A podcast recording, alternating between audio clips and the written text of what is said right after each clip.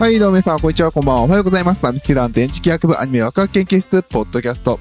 第200、違う、第325回目になります。イェイということで、このラジオは二次元の面白さを語り合い、知っていこうテーマにパーソナリティたちがそれぞれの視点で見たアニメの感想を語り合い、新たな視点を持ってもっと楽しくアニメを見ていこうというラジオ番組になっております。パーソナリティの電磁気学です。よろしくお願いいたします。はい。ということでね、えー今回は第325回ということでね、あのー本日はですね、あのー今、巷の流行りのテレワーク用のコワーキングスペースを借りて収録しております。ちょっとね、時間が、ちょっと外出しなきゃいけなくて、ラジオ撮る時間がどうしてもなくてね、えーこんな形で撮っておりますのでね、あのーちょっと時間が押してるので、進めていきたいと思います。はい。まあ、聞いてる方には関係ないんですけどもね、えー今回は第325回目ということで、えー新海誠監督新作ですね、すずめの戸締まりの感想になります。はい。あのー今回は、あのー何でしょうね、ネタバレ含め喋っていこうかなと思うので、えーまだ見てない方は、あのーいつも通り言わせていただきますね。これを今すぐ止めて、1900円握りしめて映画館に行ってこい。これはね、先に言っとくね、超面白かったんで、あのー超面白、もうめっちゃめちゃ面白かったから、あのーなんていうのかな、あの他の人のね、感想とかね、あの雰囲気、反応を見てから見ようかなっていう、っていう風に、ちょっとあの一歩引いてる人は早を見に行った方がいいです。あの、変なタイミングで変ななんかテザービジュアルとか、あの、追加の広告とか、あの他の人たちの口コミを聞いて変な先入観とか植え付けられる前に早く見てきた方がいいです。めっちゃ面白いんで大丈夫です。面白かったです。おすすめします。あのもう、ここまで聞いていただければありがとうございます。もう止めて見に行け。そんな感じの、えー、作品でしたね。いや、私もね、あの、正直、すぐ見に行こうかどうか悩んでました。あの、君の名から、えー、天気の子に続けての、えー、3作品目ということで、まあ、あの、まあ私ほとんどテレビ見ない人間なので、テレビでどういう風に宣伝されてるかは知らないんですけれど、まあまあまあまあ、あのちょっとずつ公開されてるのあったじゃないですか。扉の前にいる女の子とか、あの、男が出てきて、まあ結局、いや、イケメンかいみたいなね。まだ結局恋愛かいみたいな感じはあったけれど、でも全然そんなことはなくて、あの、スイーツかっこ悪いみたいなことは全然なくて、すごく面白い、えー、高校生の女の子の成長物語になっている素晴らしい作品だったのではないかなと思います。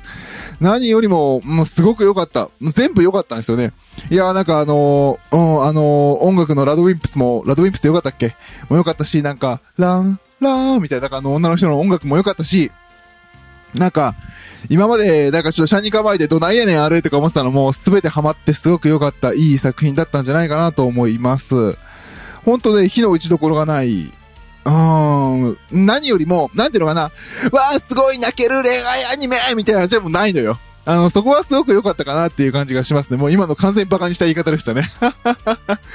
うん、で、あの、なんでしょう、あの、もうこんなとこに芸能人声優ばっか突っ込むなや、ボケみたいな、もう、もう特になく、まあまあ芸能人声優なのは分かっていたけれど、まあその芸能人声優の良さが出てるし、その、今回の声優さんたちはすごく上手かった。うん、見事でしたね。なんやねんあれみたいなところも、な、なくはないけれど、まあまあまあまあ全然大丈夫だった。いい、いい作品でしたね。はい。花沢香菜どこにいたっていう感じですけど、すぐ、まあ、うまいこと花沢香菜も隠れててよかったですね。いや、なんかね、文句なしの、面白いオリジナルアニメ、映画だったんじゃないでしょうか。もう手放しで褒めるしかないかなっていう。で、なんでしょうね、現実に即した、まあ、えっ、と、まあ、ネタバレで言うと地震の話なんですよね。日本が、地震大国の日本が地震が起きていますと。で、まあ、その、廃墟のところに、あの、扉ができて、そこから災いが出てきて、それが地震を引き起こしているっていう、あの、スタンスの作品で、まあ、なので、あの、なんていうのかな。最初の、まあ、これネットで公開されてますよね。確か最初の12分ぐらい。私見てなかったんですけど。で、一番最初スタートが、主人公の女の子のすずめちゃんが、子供の頃、あの、泣きながらお母さんを探している、泣きながら歩いている場所は、記憶に新しい3.11、2011年3.11の津波の後、まあもう、建物の上に船がボーンって乗ってる絵だけでわかりますよね。あー、地震の話ネタか東北のあのネタかみたいな、若干、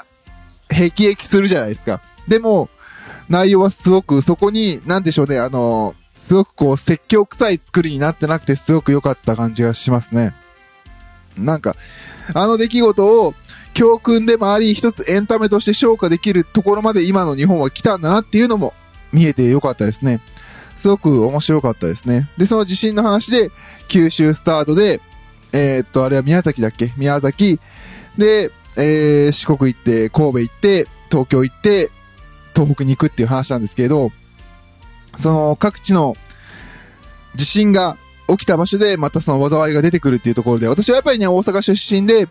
あのー、阪神大震災を見ていたので、やっぱり神戸のところのシーンは結構、おーって思いましたね。いやー、それはあかんてーみたいな感じで見てましたね。で、その、災いが出てくるシーン、そのミミズなんですけれど、ミミズが出てきて、わーっと神戸の街に地震を振り下ろそうとしてるところの形を見たときに、うおって思いましたね。あの、こう、指が広がるみたいな感じで、あの、宮崎でミミズ出た時は、大きい太いのがバーンって落ちて、瓦が落ちたどうたらの地震だったんですよね。で、神戸の街の時は、わーっとその、ちょっと宮崎と形が違ったんですよね。わーっと手を広げるような5本6本指みたいにわーっと線が、細い、細いっていうか、ミミズがわーっと何本も何本も出ていくんですよ。で、あの形を見た時に、あー、ちょっと待って、新海監督はちゃんと揺れたポジションに、地震で、阪神大震災の地震でちゃんと揺れたポジションに、ミミズを落とそうとしてるのかなっていうのが、見てびっくりしましたね。あの、阪神大震災もこう、やっぱ地震って波なんで、粗密が生まれて、崩れ、あの、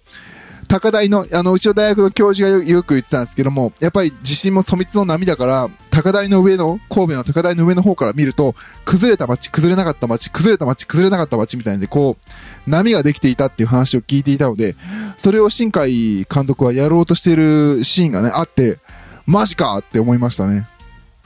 はい。なんかね、た、だからたまに聞くじゃないですか。地震で、私のところは、隣の町は地震があったんだけど、私のところは地震がなくて、ここは地盤が強くて大丈夫みたいな言う人いるじゃないですか？違うんですよ。あれ、波の粗密がそこにたまたまあっただけっていう話なんですよね。まあ、それ余談なんですけど、まあ、そういうところがね、描かれていて、ちょっと見ながら、ね、震えましたね。マジか新海誠マジかみたいなね うん、そうですね。そういう地震のポイントのところは、そこはやっぱりすごくすごく、あのー、私個人としては、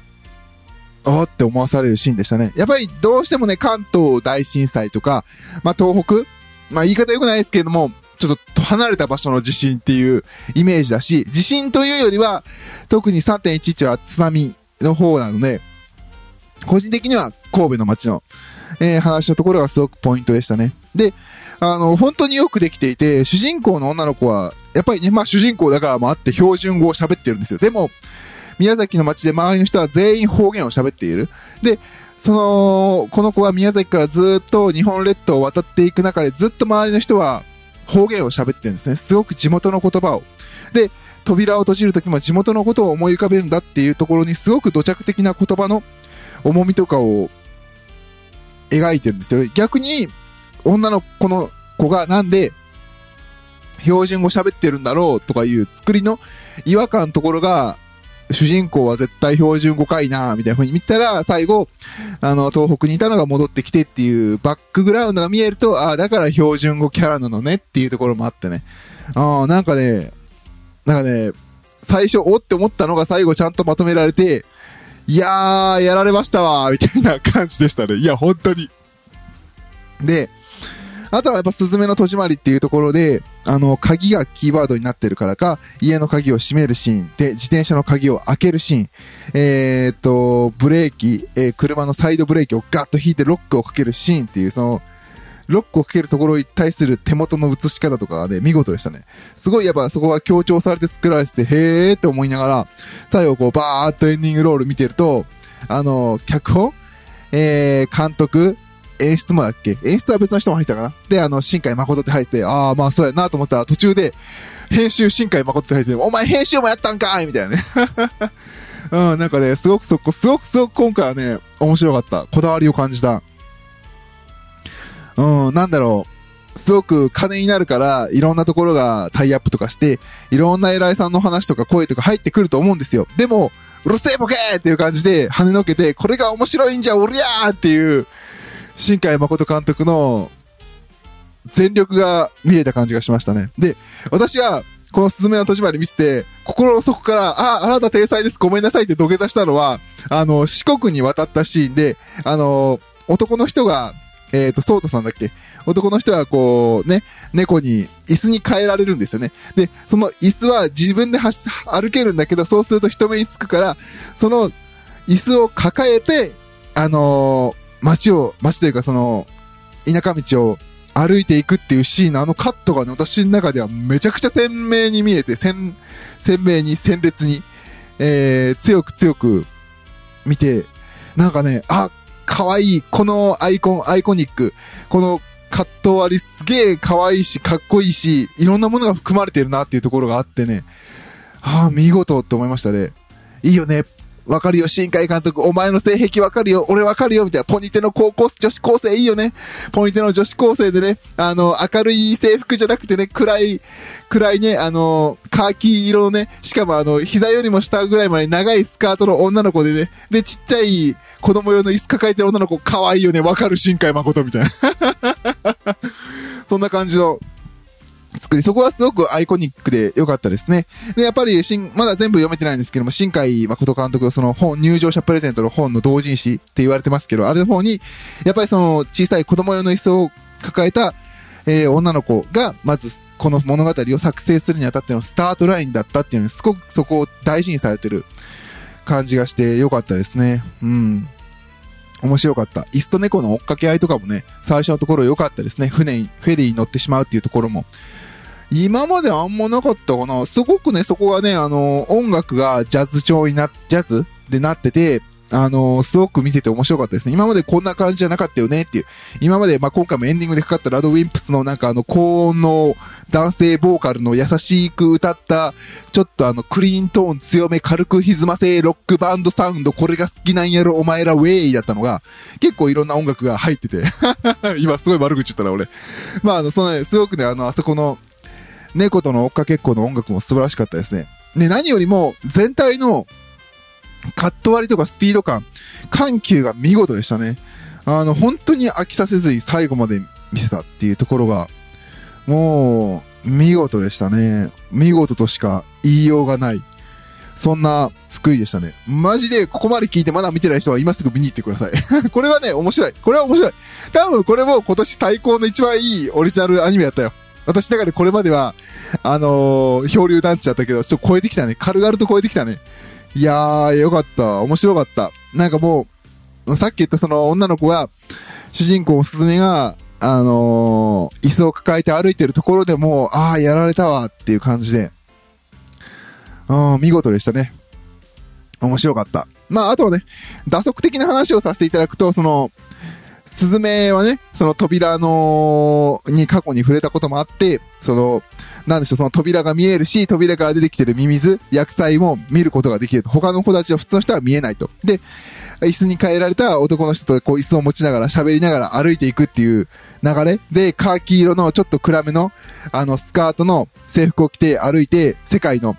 あの、みんなが見えないものに立ち向かっていくっていうのを見ながら、うわー、懐かしいと思ってね、これ、尺眼の車内の設定やんみたいな。フレームヘイズ、フレームヘイズみたいな。そんな感じがしましたね。グゼロ友からね、契約した、あ